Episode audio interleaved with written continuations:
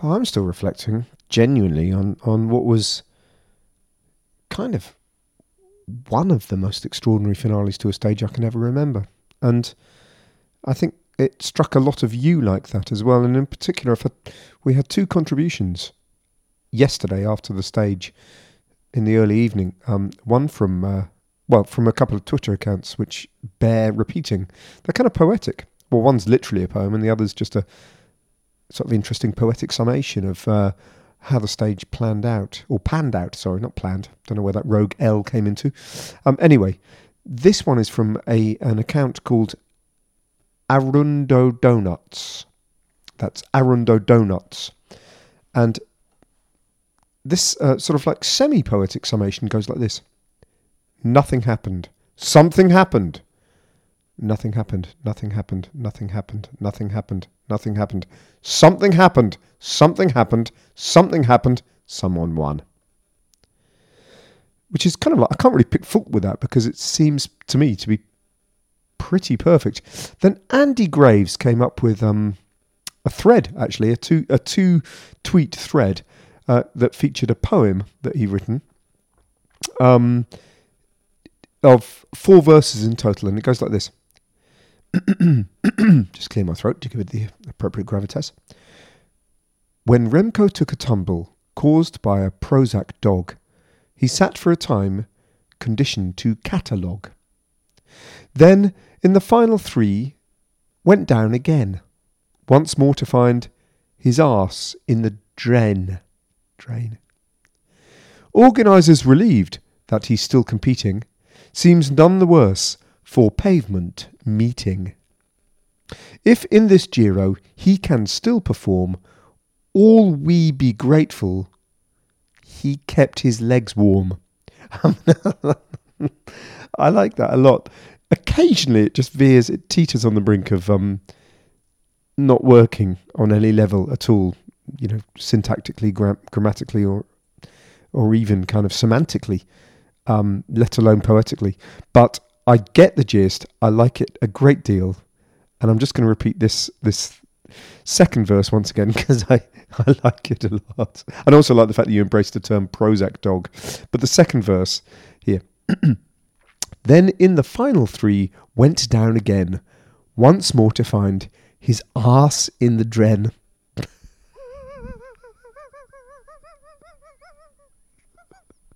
oh.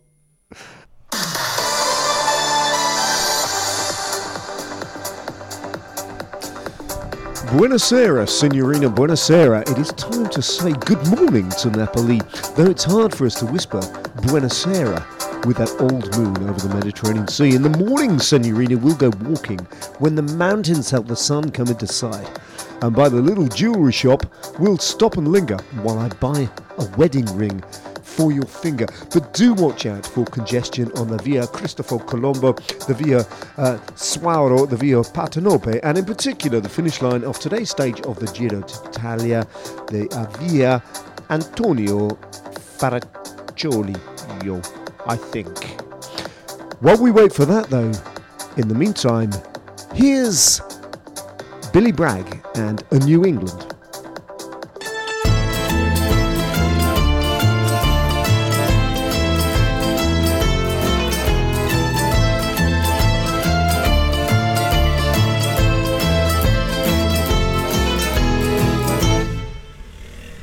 Well, we've left the Hotel Tiempo on the outskirts of Naples, although Naples is just made up of outskirts. That's what it is. Um, it's our second consecutive visit to Naples in, in, in um, conse- well, consecutive years.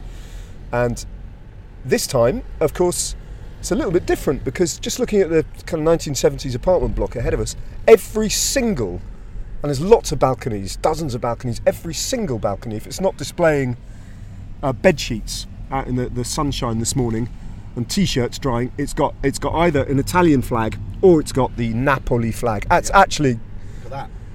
hugely impressive there's a little side street here um, that's just but it's got blue and white bunting and Napoli Campioni d'Italia uh, banners hanging across it. I mean, it, the entire city is celebrating the victory of the football team in the Italian Championships. First time in 33 years that Napoli back. It goes, you go back to the Maradona era. Actually won the championship, and boy, does it mean a lot to this hard-pressed city. It's got a u- totally unique atmosphere, hasn't it, Naples? Yeah, it's it's very industrial. It's quite you know it's run down in places. I, I, think we talked about it last year, didn't we? It's it's got an edge to it. It's got an edge to it. It's it's a different feel. Uh, it's it's intriguing. It's kind of rough guide, isn't it? Uh, and kind of territory. There's a there's the the, the, the um, a fort at the top of the hill in, in front as well. It's a mixture of everything. I'm just looking across. I can see some big cru- cruise ships, uh, containers. Um, driving in Naples, I, I went for a short ride this morning, it- um, and I came back in 20 minutes because I was well, exactly fearing for my life. It was just a little bit dangerous, and it's not necessarily the place to go for a, to go training. Let's put it that way. But it, it is. It's a, it's its own thing, uh, and it's just a melting pot, isn't it? You had another encounter, yet another encounter with um, some canine accompany, accompany. You had some canine accompaniment. Well, I'd been back and two down this same bit of road, um, to 800 metres long, just doing laps or, or lengths. Then I saw a little side street that looked quite quiet.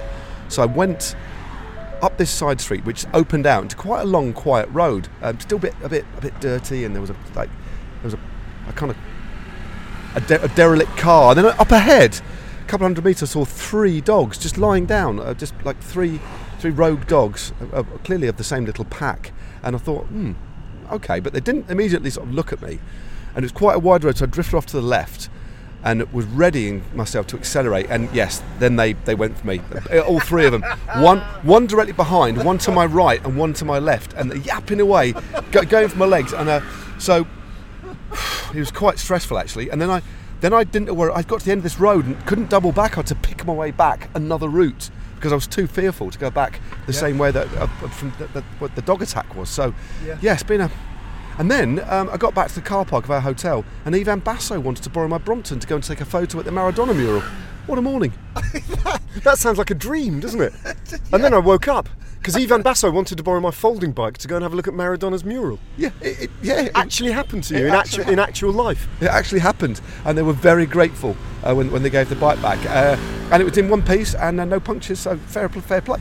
I should explain that Ivan Basso was not in the same hotel as us, but there were there were two teams, and we shared a hotel car park. With it, they had a four-star hotel, we had a three-star hotel.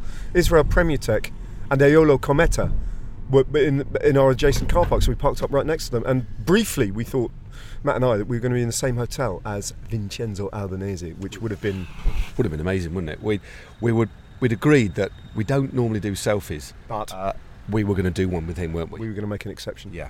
Um, but it wasn't to be because we were in the slightly downgraded accommodation vis-a-vis the well quite rightly actually they are racing the Giro d'Italia and we're only talking about the racing of the Giro d'Italia And it's only one. There's only one star separating us, wasn't there? Um, but we shared the same car park, which was nice. yeah and the reason for that is normally we stay at the finish line well we are we stay close to the finish line but the start and finish line is the same place today um, because it's a Napoli to Napoli situation it's like a it's like a it's like a Liège Bastogne Liège it's a one it's a one day race within a and you mentioned it in commentary quite rightly yesterday when you do get these you don't get them very often if ever on the Tour de France but last year in Naples it was the same thing wasn't it Napoli different course but started and finished in Naples and it feels different from a normal stage for some strange reason Yeah, it does. I'm just I don't want to run over this chap who's trying to wipe our windscreen, but no, um, it does. It feels like a, a one-day race, like a classic, like a mini World Championships. Last year's circuit, well, was several laps. A great, really challenging circuit. This one's got two big climbs on. They go right the other side of Vesuvius, but essentially it's one big lap, starting and finishing within, I think, five, six hundred meters. So it's going to have a different feel. And already, although I haven't actually seen the start, in my mind. In my mind, it's going, to, it's going to be raced like a one day, and I think it could be a day for the break. Yeah, I do as well. There's no logic to that, but I, it just feels it, it feels like that. Um, a little bit of housekeeping, business podcast wise. Um, gross geological errors on both our parts yesterday. Oh right, I, well, I don't know what Vesuvius. Is it not Vesuvius? Uh, It's actually due an eruption. It's an active volcano that last erupted, I think, in the 1940s. So we're due one. We're overdue a, a, a major eruption on Vesuvius. That's so far from being dormant or extinct. It's properly bubbly. That's quite concerning, isn't it? Um, sorry, Well, appa- well, apparently there's- take me back. So, what, uh, apparently, there's a uh, there's a plan in place to evacuate 500,000 people from this area. You know, Is that what all those ships are doing, lined up? They're just going to just sail us out into the uh, Adriatic. Yeah, that's exactly the plan. Yeah, you're, you're No, exactly- Tyrrhenian Sea. Sorry, Ty- another, the another error. No, the other side. Have to go all the way. Right, we've Um, got the PPO now. I've got a focus now, mate. Right, okay. Um, there's that. Um, and also, I spent a large part of this morning, actually, no, 10, 15 minutes. Um, I downloaded the UCI regulations for the um, govern road racing in all its forms, as Matt concentrates incredibly hard. Th- got to be careful here because this is the start. We don't want. Yeah. finish. Okay. This is this is really complicated here, and it's it's complicated, and it's complicated in Naples, which adds a. Naples is already one of the most complicated Even- cities on earth. even when you're not looking for the PPO. Um, Um, I- uh, yeah, yeah. Sorry, I'm, I, I better just stick with doing. Yeah, yeah, you do, do, do that. Um, so I looked at the. Uh, I mean, if we just follow the race route down, three kilometres to go, just do that. And there's a look. There's a sign for finish. Yeah. Good. Um, and I was just double checking what I thought I knew, which was, um, which was, oh, we're the wrong side of a barrier. That's annoying, isn't it? Anyway, we'll find it. Um, there is a rule governing the the the, the, the uh, crossing the finishing line without your bicycle. You have to cross the finish line with your bicycle, otherwise, uh, you can be subject to uh, sanction. Uh, it's either a 500 Swiss franc fine, disqualification, or elimination from the race. So um, I'm sure that wouldn't have been applied in the case of Mark Cavendish had he let go of his handlebar. I think the commissaires might have uh, shown a bit of leniency. Yet nonetheless, it would have technically been an infringement of the rules of road racing.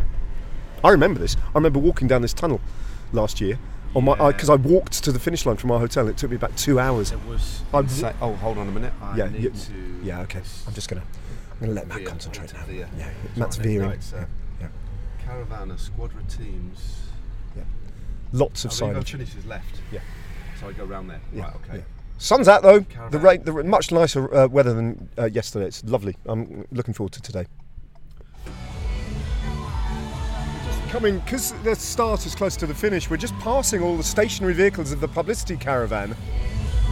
I mean, it's hours before they're actually. It must be an hour before they're going to set off, at least. hours. And Oh no, an hour and a half. and they're just torturing themselves by listen. Grandi successi. RDS. They all day, every day, they're faced with this, and they're just like they're not actually starting yet, and they're just cranking their amplifiers. That was a big Dole banana float thing, wasn't it? It had a massive, great big carbon fibre banana on the top of it, and it was blasting out that music. Broadcaster right. There we go. Uh, yeah, it was. Craziness, absolute craziness. Um, but this this feels huge actually in Napoli. The Giro in town. This is a big occasion. It's great, Left here, I think. Then. big. We're going to go left just underneath the Borgo San Lucia, and Matt is all over this. I mean, this is Grand Tour experience writ large. Matt's nailing it. Every decision he's made so far has been perfect. I mean, flawless. Uh, You know, great tactical awareness. Normally, there's been several U-turns already, isn't there? Um, um, So it tends to get. I remember I exit from Napoli last year. Got, got a bit James Bond. it was a little bit, a little bit fraught, a little bit tense, but very, yeah, very James Bond, in fact. I think we did we live pod that. I think we did, I yeah. we done, yeah. So please, yeah, sort of flick back through your Never Strays files, and you'll find it. Well, I think it was on your podcast. was it on my pod? Oh yeah. Oh, look at one of my pods. Quite similar to this one.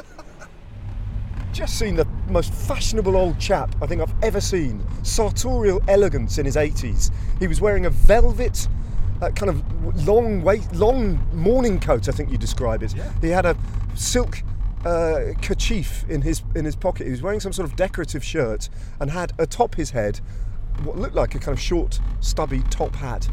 Um, and he's just walking through the streets of Naples. And we gave him a little, you know, just acknowledged his uh, sartorial. Yeah, uh, we gave him a thumbs up, and I think he appreciated it. That, just, it's a sensory overload. It really is Naples.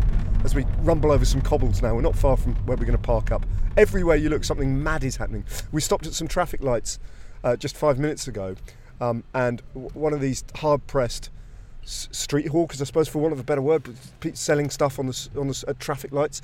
He had a bundle of um, packets of tissue paper that he was trying to offload and sell, and he saw our sticker and he had a bit of fun with us, and he, he just threw, he just threw some tissues at our car, and they kind of bounced off the windscreen. But he's just having a laugh. He did smile and just said Giro d'Italia, didn't he? Giro d'Italia. It's just I think we're just going to pull madness. in somewhere, uh, Ned, to be honest with you, because Yeah. that it's just and there's no signs. That was a taxi rank. Yeah. Um, I'm sorry, I was a busy podcast. I'm, I'm of no help to you whatsoever, am I? Yeah. We're, lo- we're now lost.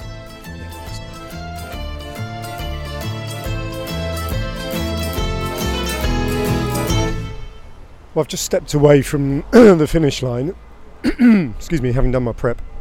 Uh, it's right on the uh, right on the seafront in, in, in Napoli, and I've just crossed the old zoological gardens and uh, crossed another main road just to get away from the traffic, actually, which is kind of incessant. And I find myself in a, a little alleyway, uh, a t- typical alleyway of which there are hundreds and hundreds in Naples. There are either side of me five, six, six-story old tenement buildings, some of which look ancient. I mean, I'm just passing a doorway that must be must be early 19th century, if not older, and all the flats, all the apartments have got tiny balconies, as I say before, washing hanging out to dry. But the efforts, the spontaneous show of uh, delight and pride in the performance of the football team, I've never seen anything like it. Blue and white sort of plastic taping is just kind of crisscross lattice style across the entire height and width of this of this alleyway, of this little street, this little cobbled street, and everyone who's got a flag uh, or anything blue or white is, is is hanging it out, and it's all catching in really quite a stiff breeze today. I've seen, you know, passion for a football club. I worked in, in football for well, decades actually, but I've never ever seen anything like this. I always knew Napoli was special. I remember coming here when I was doing uh, Champions League football back in the ITV Sport days. I think I came here with Liverpool at least, and maybe Arsenal maybe not, I can't remember, but a couple of visits here, and I remember being kind of blown away by the noise inside their crumbling old stadium, the Diego Maradona Stadium. Um, but now they've finally achieved this victory for the first time in 33 years. The kind of outpouring is genuinely, and this is often said in, in in football and not often said genuinely, I don't think, but this is genuinely akin to a religious experience. It's it's quite extraordinary. Um, and I've just turned around and now I'm heading down an even quieter little. It's just endless, endlessly the same thing, over and over and over again. Amazing. And I have to say, only only football of all the sports can elicit this kind of spontaneous response. Wow. Well, this is really surprising. So I think the district I've been wandering around is quite historical, um, little bit, I suppose, a little bit touristy, uh, but not, not particularly. I mean, it was also people live there and you know very local, and I'm pretty much the only tourist I've seen, if I, you can call me a tourist, accidental tourist. Um, I think it's called uh, Chiaia. That may be a mispronunciation for which I apologise. But but yeah, so all these little alleyways, little tiny independent shops, you know, and and occasionally you turn a corner and enter a huge wooden doorway and into uh, uh, the kind of mysterious gloom of these rather beautiful Baroque churches that kind of absolutely proliferate around this quarter as well. And then, but suddenly I turn turn a corner. I've just picked up a salad for lunch that I'm going to go and take back to the finish line. Turn a corner and the totally unfamiliar bit of architecture, ecclesiastical architecture, because what I'm looking at effectively looks like a village church in Wiltshire or something. Just looks totally different uh, from anything around it. And then I go a little bit closer and I find out that it is a Church of England church, which is uh, really surprising. Christchurch, Naples um, has on Sundays at 10:30 has mass in English, and there you go. Yeah. It says there's a plaque on the outside of it as well. Says in grateful memory of Giuseppe Garibaldi, who on October the 23rd, 1860, in the name of the Italian nation, gave the British community the land for this church dedicated to our Lord Jesus Christ. Well, I never. Well, I've been walking for quite some time, but I've made it back to the finish line because it's not long before we go on air. Um, just to give you a sense of what I'm looking at, there's a, a line of uh, massive boulders that have been placed there as a breakwater in front of me, uh, and someone has daubed in huge letters the words in English, still alive, with an exclamation mark. I don't know why uh, that's appeared there. Behind the breakwater out in the Bay of Naples, a colossal warship has appeared, and I think it might be American. I seem to remember that last time we were here, there was an, a huge American aircraft carrier in the Bay of Naples. Can't quite see the, the flag that's fluttering from the back. Oh no, no, it's an Italian warship. And uh, far, far beyond that, and heading towards the horizon, an, an enormous ferry is uh, heading out into the ocean, of the sea. And uh, and just on the finish line, um, one or two really hardy spectators have suddenly appeared, um, and some Jehovah's Witnesses who set up their little stand with their leaflets as well. Um, a little while to go then before the race gets underway. And before it does, uh, I got another update from Charlie Quarterman last night, who uh, had a bird's eye view at least of some of the incidents and that rain affected, crash strewn run into the finish line yesterday. Ciao, again, it's me. Just uh, checking in after another stressful, relatively long day on these roads that were really, really slippery.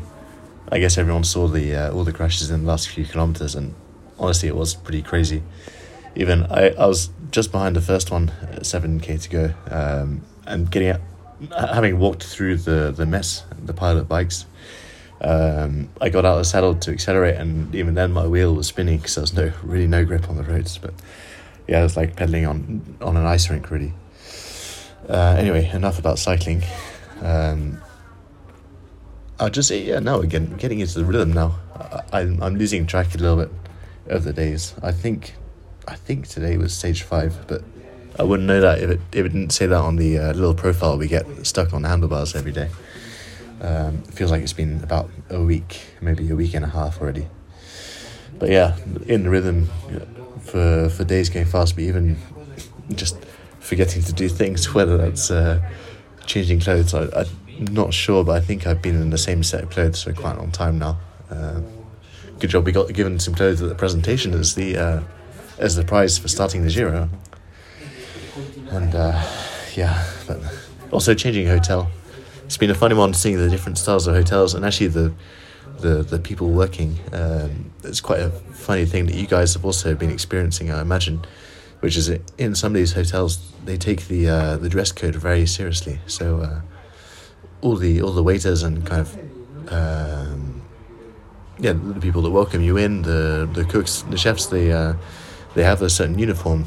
They they're fully dressed in white, but it looks very very smart, but in kind of a uh, a 1950s way. And I feel a little bit guilty turning up in a tracksuit and and uh, you know, using using the moment while we're waiting for food to uh, catch up on messages and and do things I haven't done otherwise. But yeah, feels a little bit like being in a film sometimes. just a shame I can't understand whatever whatever they're saying. I just uh, give you a little grazie when they uh, when they give me the food. But yeah, surviving, surviving. Just one. Ah no, wait, no. It's still like two and a half weeks to go. Ah, well, we've started anyway. Ciao.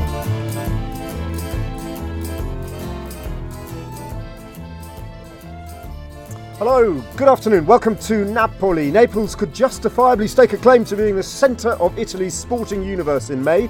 First came the Serie A title for their football club, a first in 33 years, and just a few short days later, the Giro d'Italia visits with a start and finish in the city. The riders set off around Mount Vesuvius, and it could be a day for a breakaway to stay clear.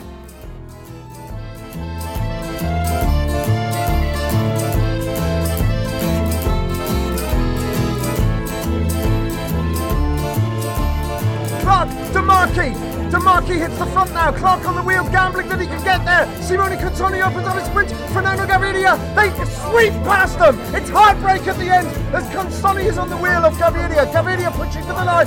Fiorelli in the mix too. Here comes Jonathan Milan. Milan down the middle. The Maglia Ciclamino. Pedersen. Pedersen. Pedersen all the way. Pedersen takes the win. And Trek Segafredo pull off the gamble of the Giro. Unbelievable. Heartbreaking. Heartbreaking for Simon Clarke and Alessandro De who drift across the line, stunned at what has just occurred. But Mads Pedersen kept his nerve. Trek Segafredo did the lion's share of work to bring that back, and they got it right with the finest of margins imaginable.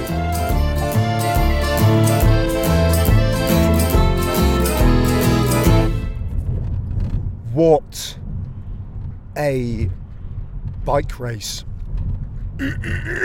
Sorry, that was really unpleasant.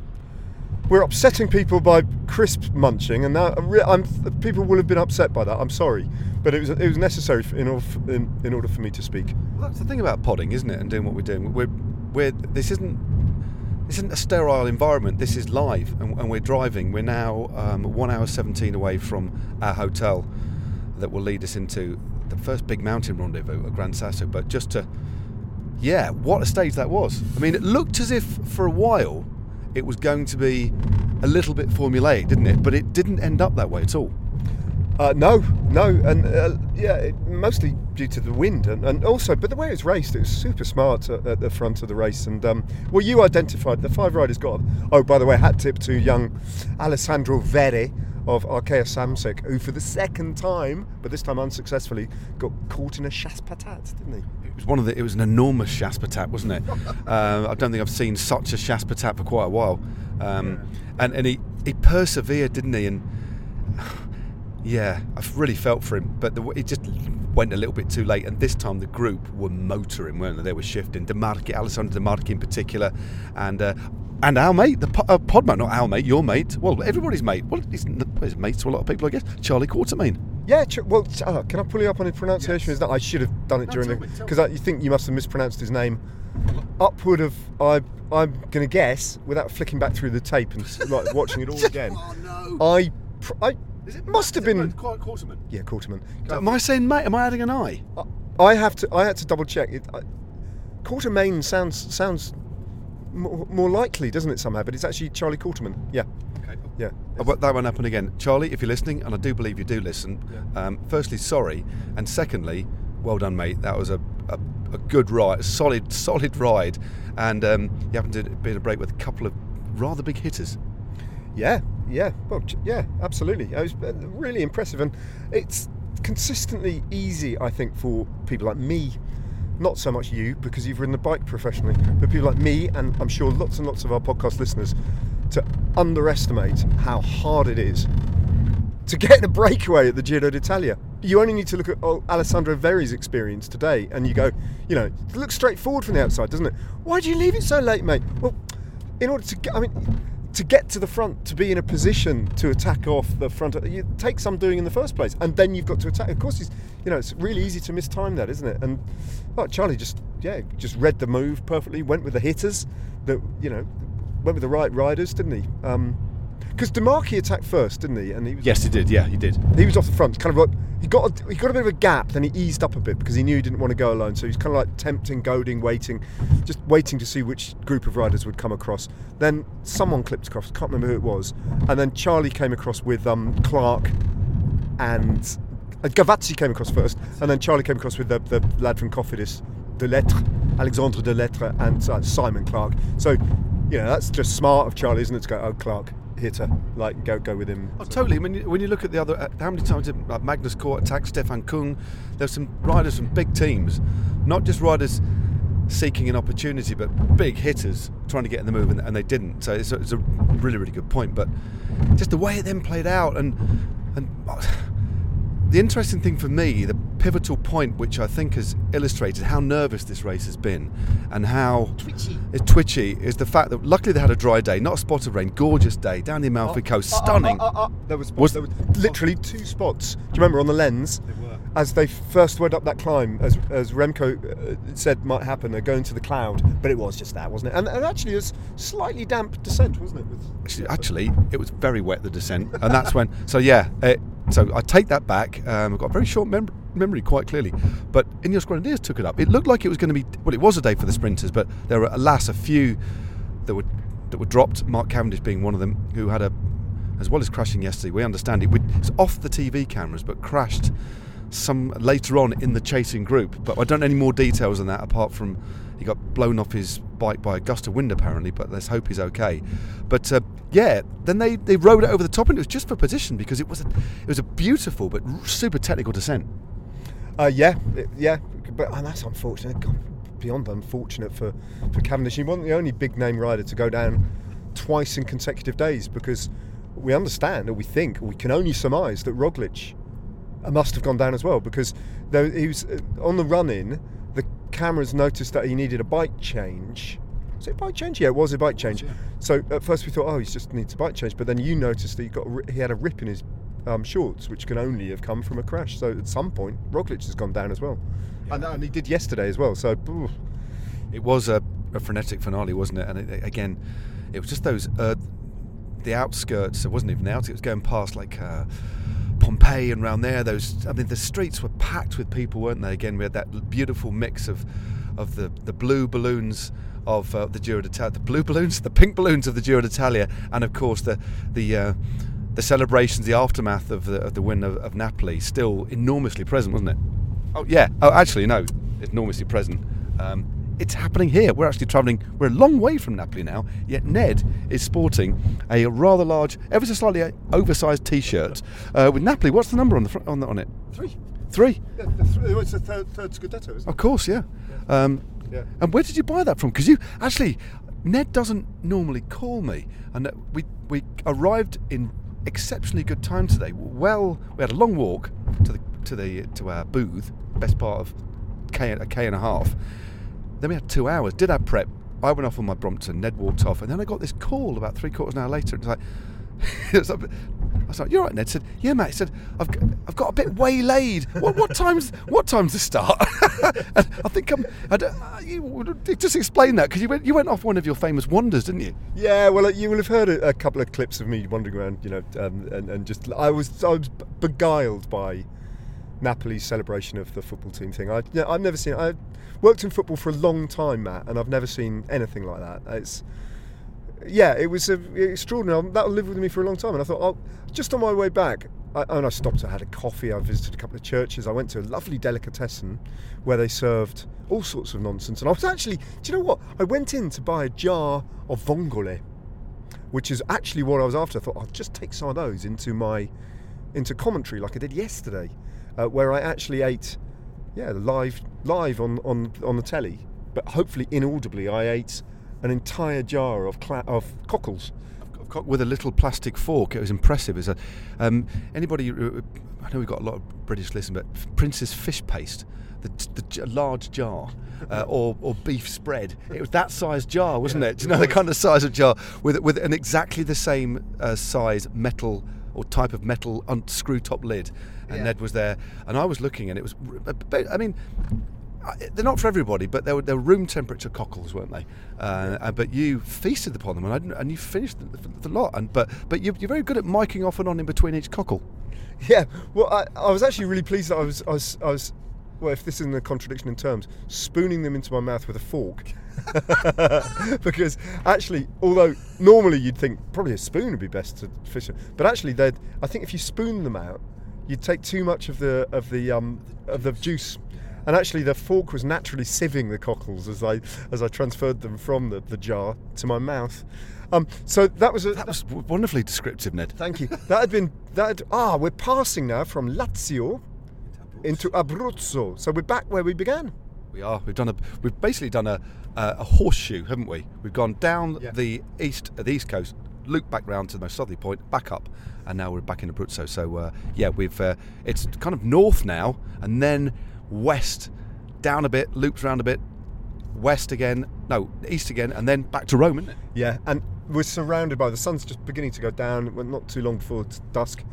Um, a few isolated little clouds that are just beginning to kind of glow golden at the fringes, and just now, actually, a shaft of sort of godlike uh, light just uh, just emerged from in between two of these wooded hillsides. And it's um, Abruzzo's big. It's big country. It's it's hills that make you, especially at this time of night, a little bit scared because there's bears. There's bears and probably boars, but it does. Again, this is the sort of territory that makes you feel a little bit insignificant, and you can really sense your kind of own mortality when you're in terrain like this. I felt that. I remember the first time I ever ca- caught sight of the Alps and the Dolomites as a kid. Uh, and I was just absolutely blown away. But there was a yeah, that shaft of light. It was it almost came perpendicular, didn't it? It was quite unusual. Well, it was like your. Do you remember the stair rods discussion? You s you said well, horizontal stair rods, the, the idea of horizontal rain, with clouds just firing rain horizontally from the side. Well, that's firing light from the side, wasn't it? It was just there. It, it, it was. So we've gone off. Yeah. So back to the finish. No, well, oh no! I haven't completed my delicatessen. Please, I didn't really. Sorry, No, sorry, Ned. that's fine, Carry on. little few bases to touch still before we get back into the commentary. Um, couldn't find a jar of cockles, but found they had a little counter. They had a big cheese and ham sort of thing, and I said, I don't want the. As nice as Italian cheese and ham is, I don't want a cheese and ham sandwich. And then I found they, there's a little counter just tucked away where um, a lady was behind. She had little tubs of uh, fresh, freshly assembled salads and things like that. And one of them was poached little flakes of poached salmon in a, in a kind of um, a top, basically a kind of almost like a, I suppose if it was French you'd call it a ratatouille or what's that uh, Sicilian speciality kind of version of ratatouille cap caponata is it? Cap, cap, no cap cap I think it's something beginning to see. Anyway, um, it was it was aubergine and pepper and all that kind of thing, vegetables all beautiful Sound lovely. and, and I bought a tub of that and I sat in the sun and um, ate that. And then I was filled at this point with such a feeling of well being that I was beginning to lose track of time. And my excitement at discovering a different side of Napoli, actually, because I've, as I think you might have picked up on earlier, if you've been listening to this attentively, I have a slight, slight wariness of Napoli, but this was great. And on my way back in the rough direction I thought of the finish line, I stopped at a souvenir shop and I was just overcome when I saw a a, a t-shirt celebrating. It's not a particularly attractive t-shirt, but I thought I'm going to have a piece of that. So I went to say quanto, and he said dieci, and I went there's bargain. Ten euros, blimey. Yeah, so I bought that. But what I hadn't appreciated is quite how big it would be. It's quite. I I think it's fair to say, looking at it now, um, it's quite roomy. It's a bit roomy, um, froomy, froomy, roomy, froomy elbows. Charlie Quarterman. Yes, I'm going to say Charlie Quarterman. There you go. I think I've, I think I pronounced it right. Yes, sorry, Charlie. Blimey. I mean, that's bad. I think because my eyesight's that poor, I think I've been reading your name since you've been a pro with an I, and there's not been one there. I think uh, the N at the end of your name, uh, because of my, my video. I love the way you're talking directly to Charlie. Sorry, Charlie. I mean, everybody else as well. But it, it when, when your eyesight's not that good, um, each of the letters is like slightly double vision, and I think there's an extra there's a, there's an extra left leg of the N, which is an I, and I've, that's why I've gone for main. So, Well, what I mean. I, I think it's just you're interpreting that in. That's what you want to see. It's what you expect to see. So you kind of see it in. So, so I, my eyesight's bad. Yeah, yeah, totally. Well, you just explained it. Um, yeah, so through me elbows. Um, that was Charlie's own description of how to identify him, and it's very useful. Very useful. Initially, because he because Charlie was right on the, the front of the grid, wasn't he? As the it's an extraordinarily long neutral zone, and that's a, maybe a separate section of the pod. Uh, we might start a committee to try and shorten these neutral zones. There's 9.5 k's today, and then went on for about another 3k because several riders had mechanicals, etc. But um, Charlie was on the f- f- front or second row behind the, uh, the, the the lead car, and I thought. well, It's described as Froome elbows, but they weren't really present. But then later, when he was on the offensive, they started to sort of edge out ever so slightly. When he was a bit, when he was under pressure, the elbows just started to emerge, didn't they? Yeah, it's interesting how you switched. You're no longer talking directly to him. You're talking about him in the third Yeah. person. Now that you're, yeah, just sort of analysing your race, Charlie. I'm confused now. Who are we talking to? Um, anyway, Sorry about the tenses issue here. Um, yeah. So Ineos got on the front on the climb just to be Ineos. I mean, they are so strong, aren't they? Look good. They do look good. and they just they're doing their own thing. And you accurately said, well, this is just them controlling their variables, and like, the rest of the race can go to hell. So they're just doing what they feel is right. And but the collateral of what they did on the front just pop popped their old teammate Mark Cavendish out the back, didn't it? Yeah. And uh, and they just kept going. I mean, it was uh, Laurens De Plus was looks good, doesn't he? Pretty much rode the, the, the top. Then Pavel Sivakov expertly rode the descent. Um, and then there was a couple of other teams that started to get involved in the action on the next climb. UAE Team Emirates as well, right near the front, weren't they? Pressing on a little bit. So that was quite interesting because they've had a torrid few days. We forgot to mention. Um, I think uh, Jay Vine lost time on yesterday's stage as we'd record this. Um, was caught behind one of the crashes. So uh, yeah, so yesterday's stage, as we record this, that'd have been stage five, wouldn't it? That Jay Vine. So, but then, but then it became a lot of teams were burning through their resources. It was a tailwind finish, save for the last couple of kilometres as they went around a mini peninsula and came and swung into the bay in Napoli where they picked up a headwind. Um, but it did. There was a, a heck of a fight by De Marchi um, out in front, wasn't it? With uh, with Clarkey. Yeah, former teammates Yes. last year. Um, and, and and although they're very different riders, they're quite similar as well in the sense that that that's what they do. That both of them, that's what they do. Um, is very much a stage racer a breakaway specialist, isn't he?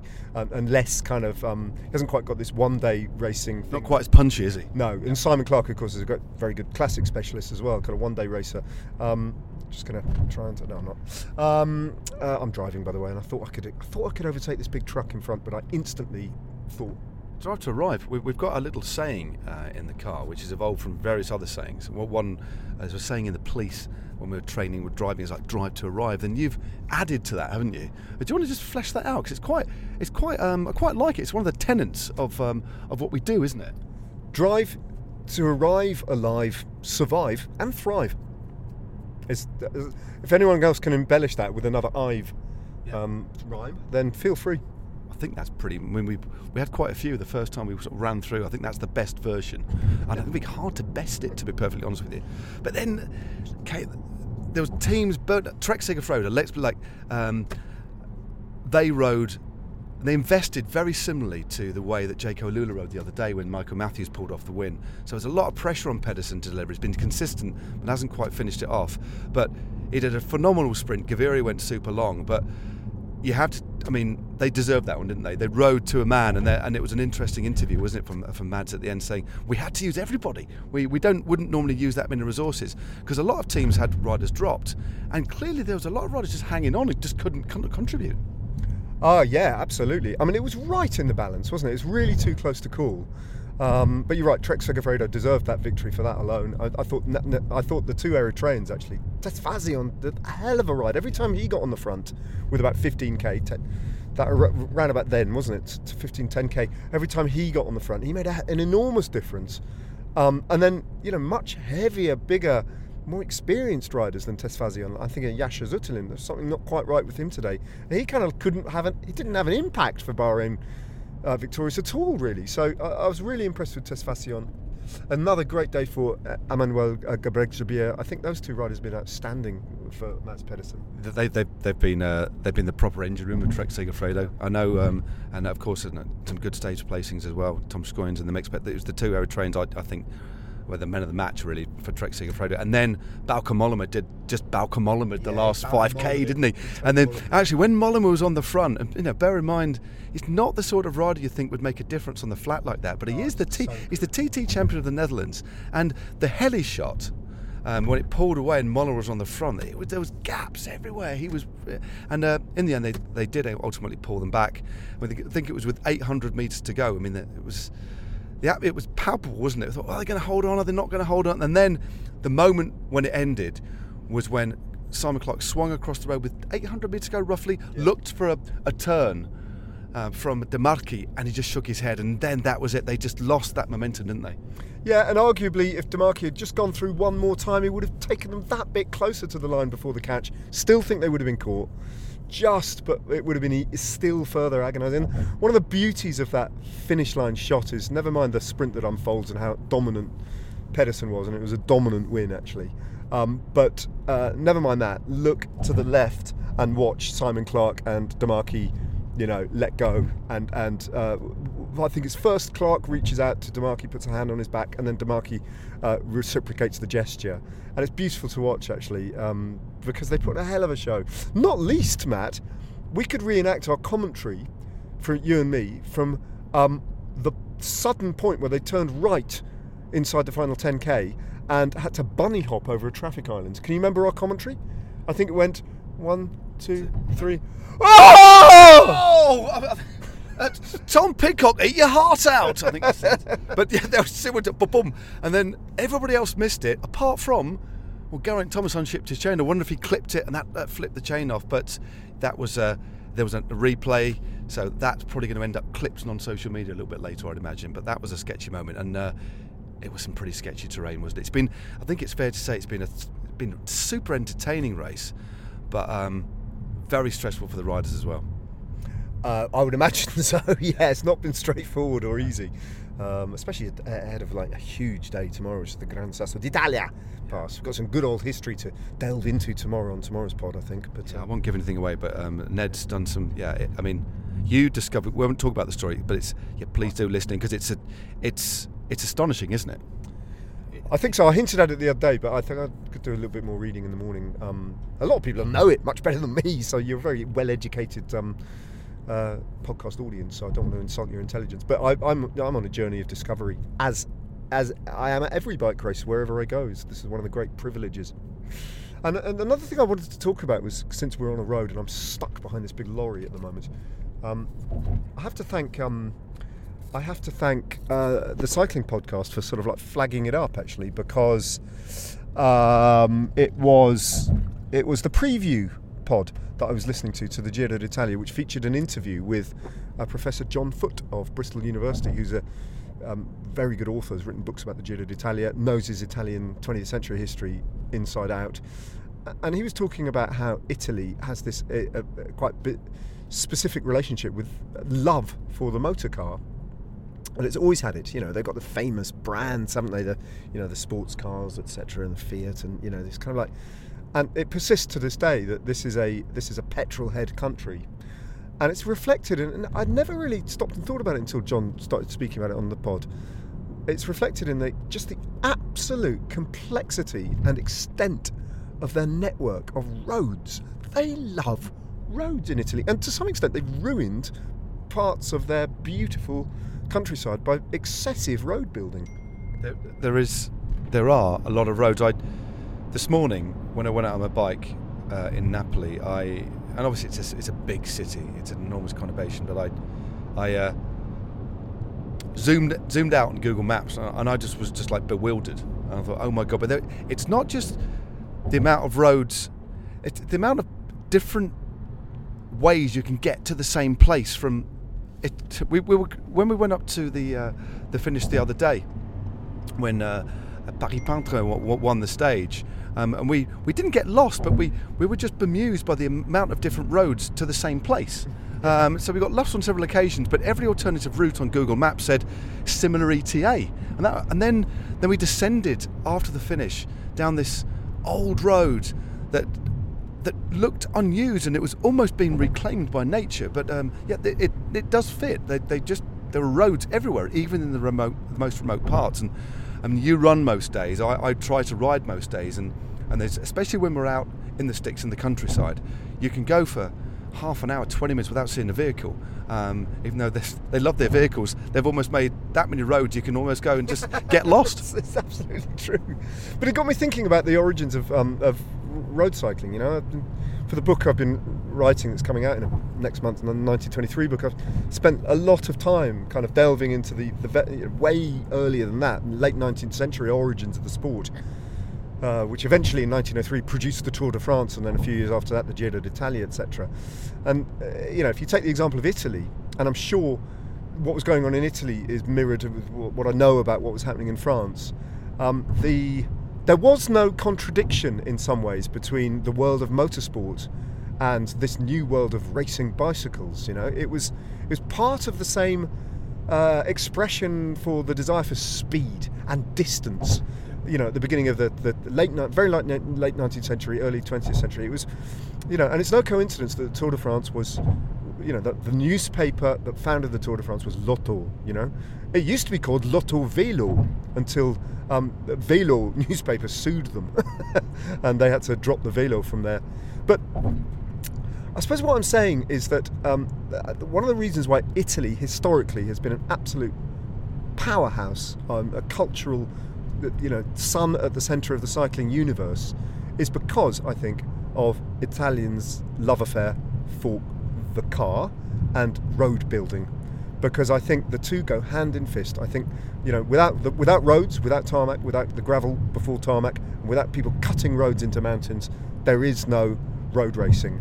And you have in Italy, you have um, the passion for the motor car to thank for that. So I mean, I cars are an amazing tool to get from A to B. We couldn't do the Giro d'Italia without them. I I don't like cars at all, um, but you have to acknowledge, I think, the the shared ancestry uh, of the two strands, which have moved, you know, very far apart in some ways as well. But um, anyway, that's just a ruminative thought that uh, you know developed itself from listening to what what John said. I thought it was very interesting, and he's right. There's lots of roads in Italy.